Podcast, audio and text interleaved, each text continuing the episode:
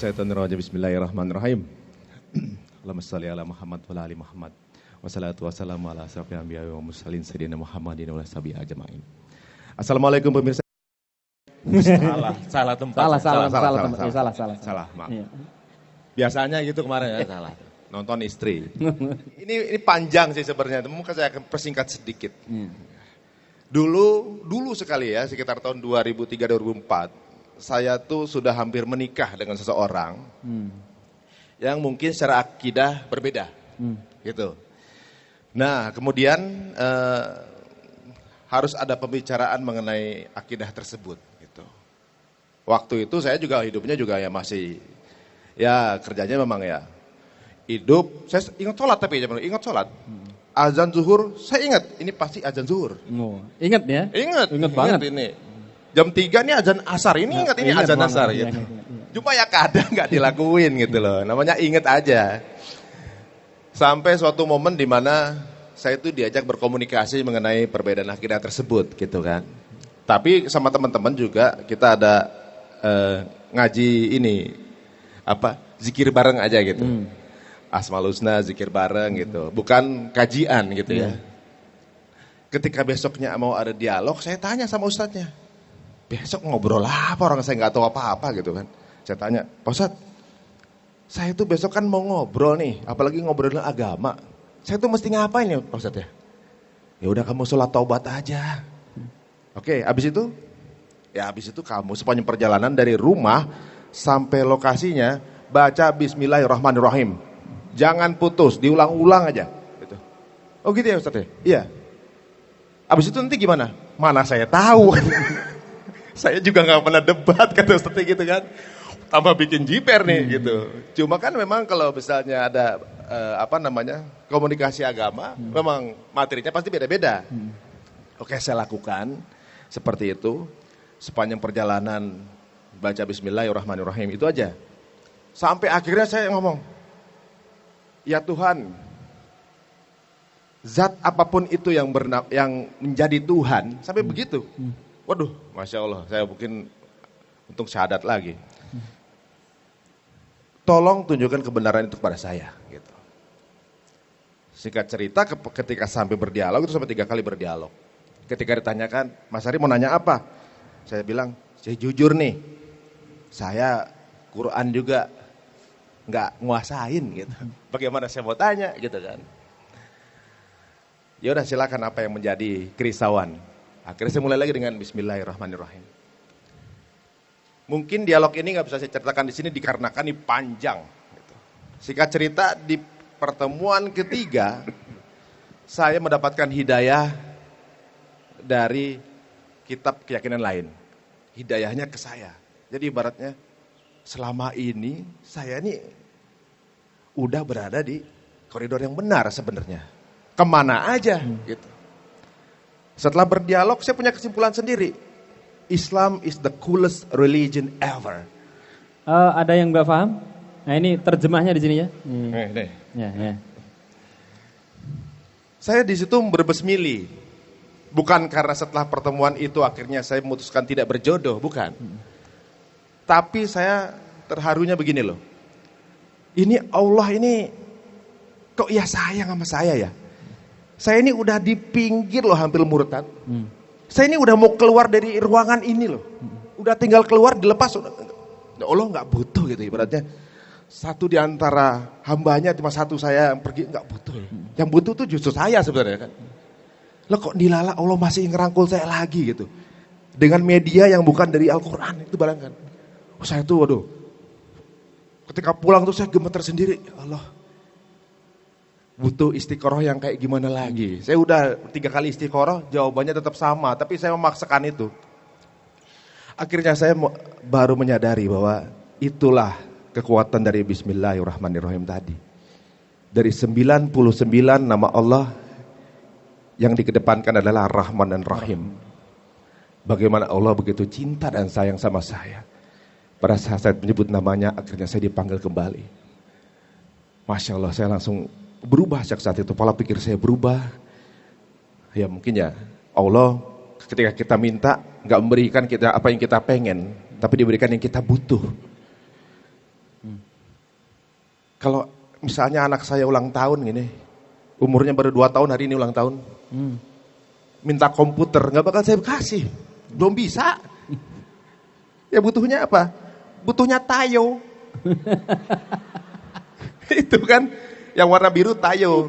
Jadi itu itu yang yang membuat saya eh, mulai tersadar saya tuh perlu kayak dijedotin seperti ini baru akhirnya saya ngerasain eh, sebuah hidayah itu.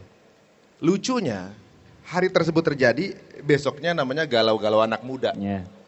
Tiba-tiba dilala kok ketemu istri saya lagi nganter sepupunya casting. Hmm. Besokannya persis.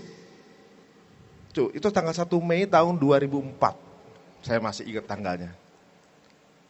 Kurang apa coba? Jadi saya nggak dikasih waktu galau-galau alay-alay gitu, nggak. Ketemu, ngobrol sebentar, bla bla bla bla, udah nggak ketemu lagi. Sampai saat saya dulu masih, dulu saya masih ngeband, Hmm. namanya Cong, Bencong. di salah satu mall di Cilandak ada eh, dia datang juga ketemu terus ketemu ibu saya nggak tahu gimana ceritanya. Hanya sesingkat itu perjumpaan udah nggak ketemu lagi. Saya ada event berapa bulan kemudian di Palembang. Ada sepupunya datang. Wah saya saudara Feni ini. Oh iya. Gitu. Apa namanya eh, ketemuan yuk. Gitu. Ya udah yuk ketemu. Sama istri saya juga sama waktu belum jadi istri ya. Hmm. tiba-tiba mampir ke rumah. Mampir ke rumah orang kita baru bertemu beberapa kali gitu kan sama sepupu-sepupunya pas di rumah ternyata bapaknya ngomong gini Ustaz. Nari ya? Iya. Nari ibunya sudah telepon. Ibunya rencana mau melamar Venita. Gimana nggak kaget? Orang kita zaman dulu kan masih yang soal pendekatan dulu. Ini Iya. ibu langsung loh. Udah ngelamar. Jadi ketika ketemu sebentar ibu saya minta nomor telepon. Jadi saya sampai telepon, ibu, ibu ngelamar. Iya, kayaknya anaknya baik. Daripada kamu nanti ke sana-sana lagi. Ibu mau naik haji, pulangnya mau ngawinin kamu, udah tua. Astagfirullahaladzim. Ibu, anaknya belum tentu mau. Gitu. Udah ikutin aja. Ya udahlah, permintaan orang tua. Kalau di rumah saya ini, ibu tuh kan karena wanita sendiri, semuanya laki semua nih. Itu dia seperti kalau ngomong itu seperti mandat. Hmm. Kadang-kadang kita kalau lagi di luar kota nih, saya ada event di Bali misalnya Sabtu, extend Minggu, Senin, tiba-tiba Minggu ibu telepon, ibu mau ketemu Minggu, pulang. Pulang semua. Bu, itu masih extend. Ibu mau ketemu, selesai. Klak. Oh ya, oke. Oke deh ibu, ya deh kita ikutin deh. Biasanya permintaan orang tua itu kan berkah gitu ya. Dulu emang kita emang, emang agak takut sama ibu sih emang. Kita ikutin, saya tanya sama istri saya kan, ini ibu saya ngelamar kamu nih, saya nggak enak nih, kamu gimana? Kalau saya sih ngikutin orang tua aja, berarti mau. Waktu berjalan, dilala pernikahan kita tuh prosesnya zip sekali. mudah. Ketika menikah, kemudian anak pertama itu lahir, anak saya pertama lahir itu ketika dia lahir tepat ketika maghrib Ramadan terakhir takbiran. Masya Allah, itu saya tuh sujud syukurnya mungkin ubinnya sampai retak. Bayangin, kenikmatan itu berkali-kali lipat kalau kita eh, apa namanya berpindah itu karena Allah itu. Oh, itu baru kayak teaser-teaser bayangin. Bayangkan kalau saya mungkin dalam keluarga berbeda akidah, beda sudut pandang aja akan ribut. Ini tiba-tiba saya dapat semuanya dipercepat. Ketemu istri saya prosesnya gampang segala habis nikah nggak berapa lama eh, punya anak punya anak kemudian lahirnya pas takbiran kurang kurang sinyal apa lagi sih dari Allah? masya Allah luar biasa ini kayaknya. Sudah bertubi-tubi dikasih seperti ini setelah itu kemudian kita resepsi di Jakarta juga saya ketika itu pernikahan Palembang pernikahan Jakarta saya mencoba untuk membiayai semua Ustaz jadi semua tuh keluarga Jawa Palembang keluarga Palembang ketika di Jakarta ke Jakarta. Semua saya coba biayai. Akhirnya setelah bayar catering, bayar dekorasi, ketika print out tabungan, saldo terakhir berapa? 3000 Ini jujur nih beneran. Saya, saya bilang sama istri, kamu nikahin artis loh. Nih saldonya nih, 3000 Saya langsung jadi Portugas. Dari nol ya. Tapi sejak saat itu akhirnya kalau gitu saya ikutan cari nafkah ya. Oke, monggo silakan gitu. Itu saya tinggal di rumah ibu saya masih tinggal di Pondok Mertua Indah tuh selama satu tahun. Dari awal lagi benar-benar kita secara ekonomi, secara hubungan rumah tangga dari awal lagi. Ternyata memang Allah tuh selalu meningkatkan ujian-ujian tersebut. Sampai akhirnya tahun kemarin, tahun 2016 lah gitu. Saya mulai eh, apa namanya? Biasanya kalau syuting tuh kita orang beraninya hijrah ngumpet-ngumpet ya dulu. Kak, Jadi udah mulai terbuka, mulai berani untuk apa namanya eh, apa ngumpul sama teman-teman yang berhijrah gitu. Tapi ternyata ketika eh, saya lebih outspoken mengenai itu, lebih banyak haters ke saya ya di sosial media, banyak banget. Dibully terus gitu dari 2016 tuh saya kayaknya waduh, saya baru tahu tajamnya kata-kata itu lebih tajam dari pisau itu di situ. Di sini dibully, buka sini dibully, ini dibully, ya aduh. Buka DM dibully gitu. Tapi nggak apa-apa sebenarnya. Kan semuanya masih bersifat maya. Sampai akhirnya saya mendapatkan haters yang paling besar, itu yang yang dredeg. Siapa coba? Istri saya sendiri. Dia jadi hater saya yang paling utama deh. Di rumah kita debat ngomongin ini, debat, ngomongin agama, debat gitu. Akhirnya sampai ada haters yang ngomong ke saya. Sok-sok ngomong agama kamu. Lihat tuh istrinya. Kerjaannya masih begitu, bajunya juga masih gitu. Sok suci lu. Wah, saya tuh waduh. Memang kadang-kadang teguran itu juga introspeksi diri juga gitu. Jangan kita tiba mentang-mentang berbeda udah langsung salah dia. Kadang-kadang memang kita yang salah. Akhirnya oh ya benar juga ya. Ya mungkin saya belum apa belum benar-benar juga gitu. Sama istri juga gitu. Setiap ngobrol kayaknya memang saya seperti yang salah gitu. Dibully di luar, dibully di dalam saat. Aduh. Ternyata nggak mudah hijrah. Lebih enakan hijrah ngumpet-ngumpet saat itu. Hijrah diketahui orang malah kayak banyak musuhnya. Dia ngumpul sama teman-teman, artis juga. Kalau saya datang ngomong, ada hari, ada hari, ada hari. Tiba-tiba lagi, eh ada hari, umpetin, umpetin. Jadi kayak ke tempat-tempat yang itu, tiba-tiba pesen yang gimana-gimana gitu. Ngundang Ari ya? Eh, jangan, nggak asik. Gitu.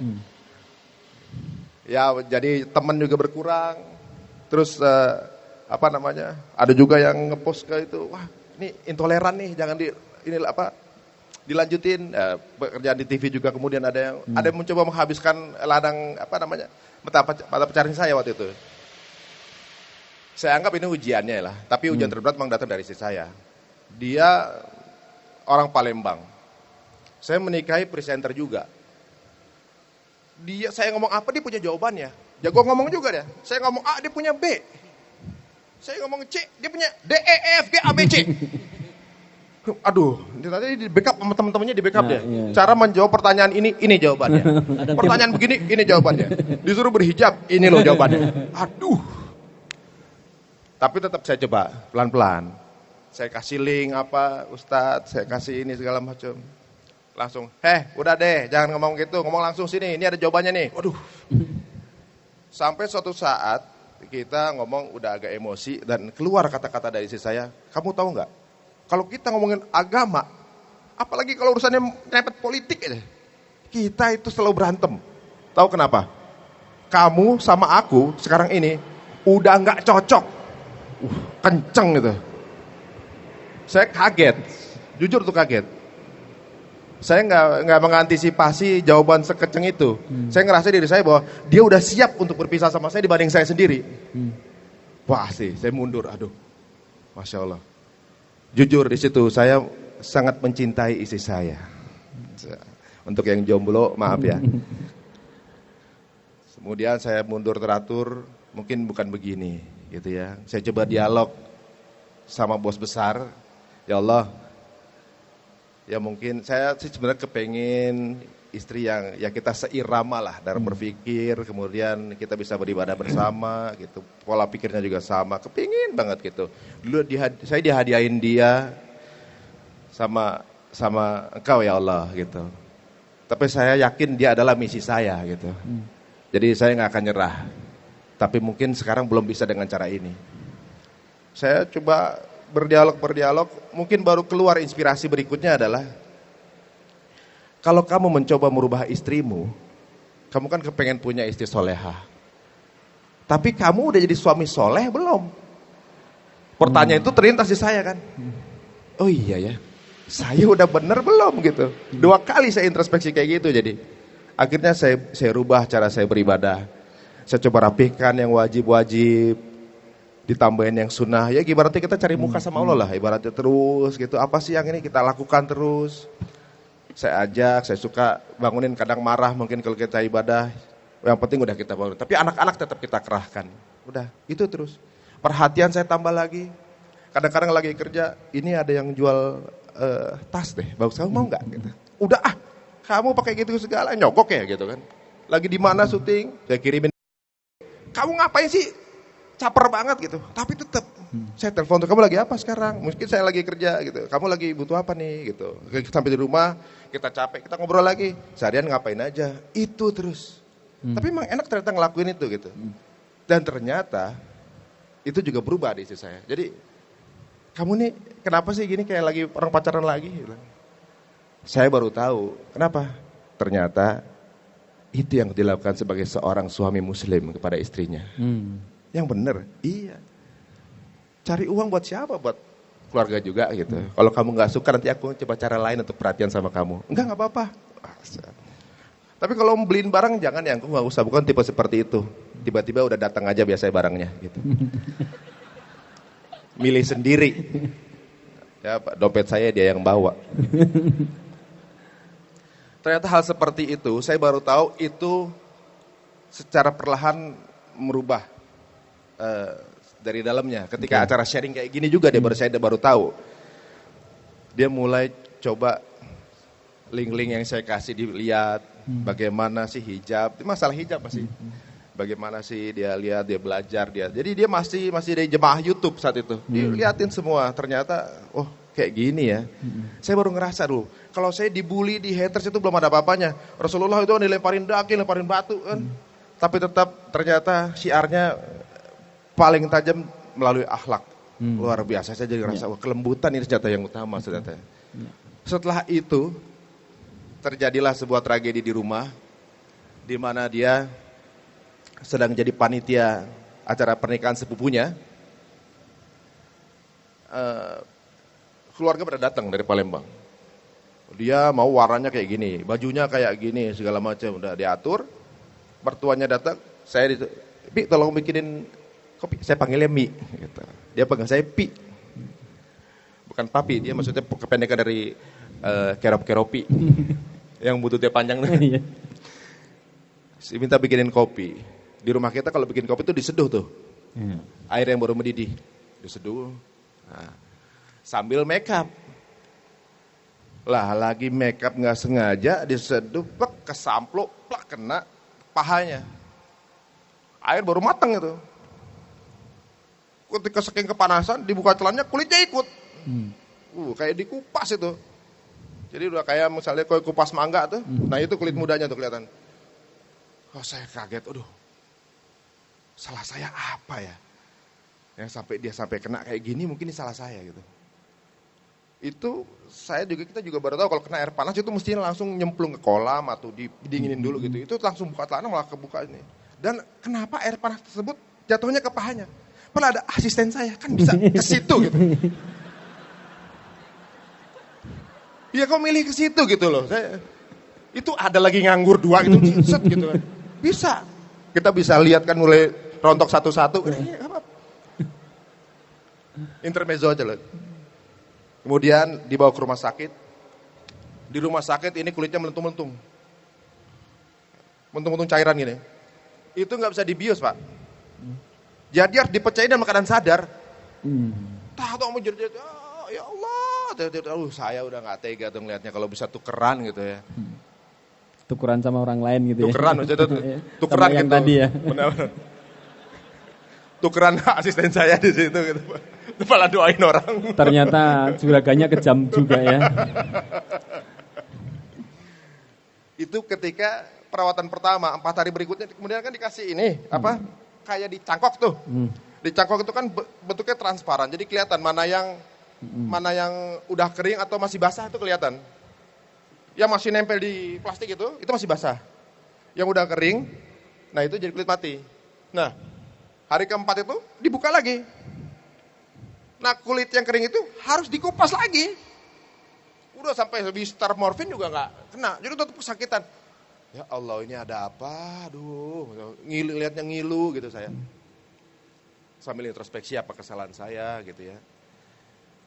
Nah ketika perawatan, ini ini ada sesuatu yang berubah di dia. Hmm. Saya ngobrolin, ya kita kamu harus bersyukur nih gitu. Kebetulan lagi di, jadi apa yang saya omong ke dia itu kok dilala di TV tuh kayak Allah masangin powerpoint gitu loh ke saya tuh. Apa yang saya omongin gini, di TV lagi ada kejadian berita itu. Saya nggak berani ngomong, saya salah satu public figure juga hubungannya gitu ya. Bagaimana sebuah kegagalan terjadi di sebuah acara televisi gitu. Saya bilang kamu mesti bersyukur. Ini lebih malah petakannya lebih berat loh. Ya. Kenapa? Karena mungkin lupa melibatkan Allah, termasuk kamu juga. Oh iya. Jadi apa yang saya kasih tahu ke dia semuanya masuk tanpa perlawanan. Hmm. Oh iya iya oke. Ternyata di ujung-ujung sekitar ketika mau selesai dia ngomong gini. Pi kayaknya ketika saya udah sembuh nanti, udah mulai kerja, saya mau resign deh. Hmm. Gitu. Ketika mau resign, dia bilang, kamu udah yakin? Iya, saya mau resign, mau belajar deh. Oh gitu, ya pelan-pelan aja gitu. Ya, saya udah yakin. Wah, uh, senang nih sebentar lagi. Apa yang saya cita-citakan, ibaratnya tahun 2018 pertengahan kontrak habis, saya ajak umroh, mudah-mudahan berhijab. Perkiraan saya gitu. Ternyata pas dilihat kontrak berhentinya akhir tahun 2017. Jadi lebih cepat dibanding perkiraan kita. Dia jadi baru tinggal dua hari lagi, eh, ketika kerja hanya tinggal dua kali lagi kerja maka selesai. Jadi menuju hari terakhir dia nangis juga. Aku tinggal lima hari lagi. Udah sembilan tahun itu momen mau terakhirnya kan tiba-tiba mau selesai gitu. Mau tiga hari lagi. Ya, tenang aja kalau kamu nggak sanggup nanti aja dulu. Tiba besok, besok. Akhirnya saya memutuskan dikosongin hari itu, anak-anak juga kita temenin ibunya resign. Yuk kita kuatin untuk dia resign. Eh, apa namanya? Siapa tahu yang lebih baik lah gitu, disiapkan sama Allah. Ketika dia resign, akhirnya kita setup tahun baru untuk santai-santai aja. Tanggal 1 Januari, ketika dari Bandung, ayo kita makan. Tiba-tiba dia turun dengan memakai hijabnya. Au, au, au, au, Masya au, au. Allah.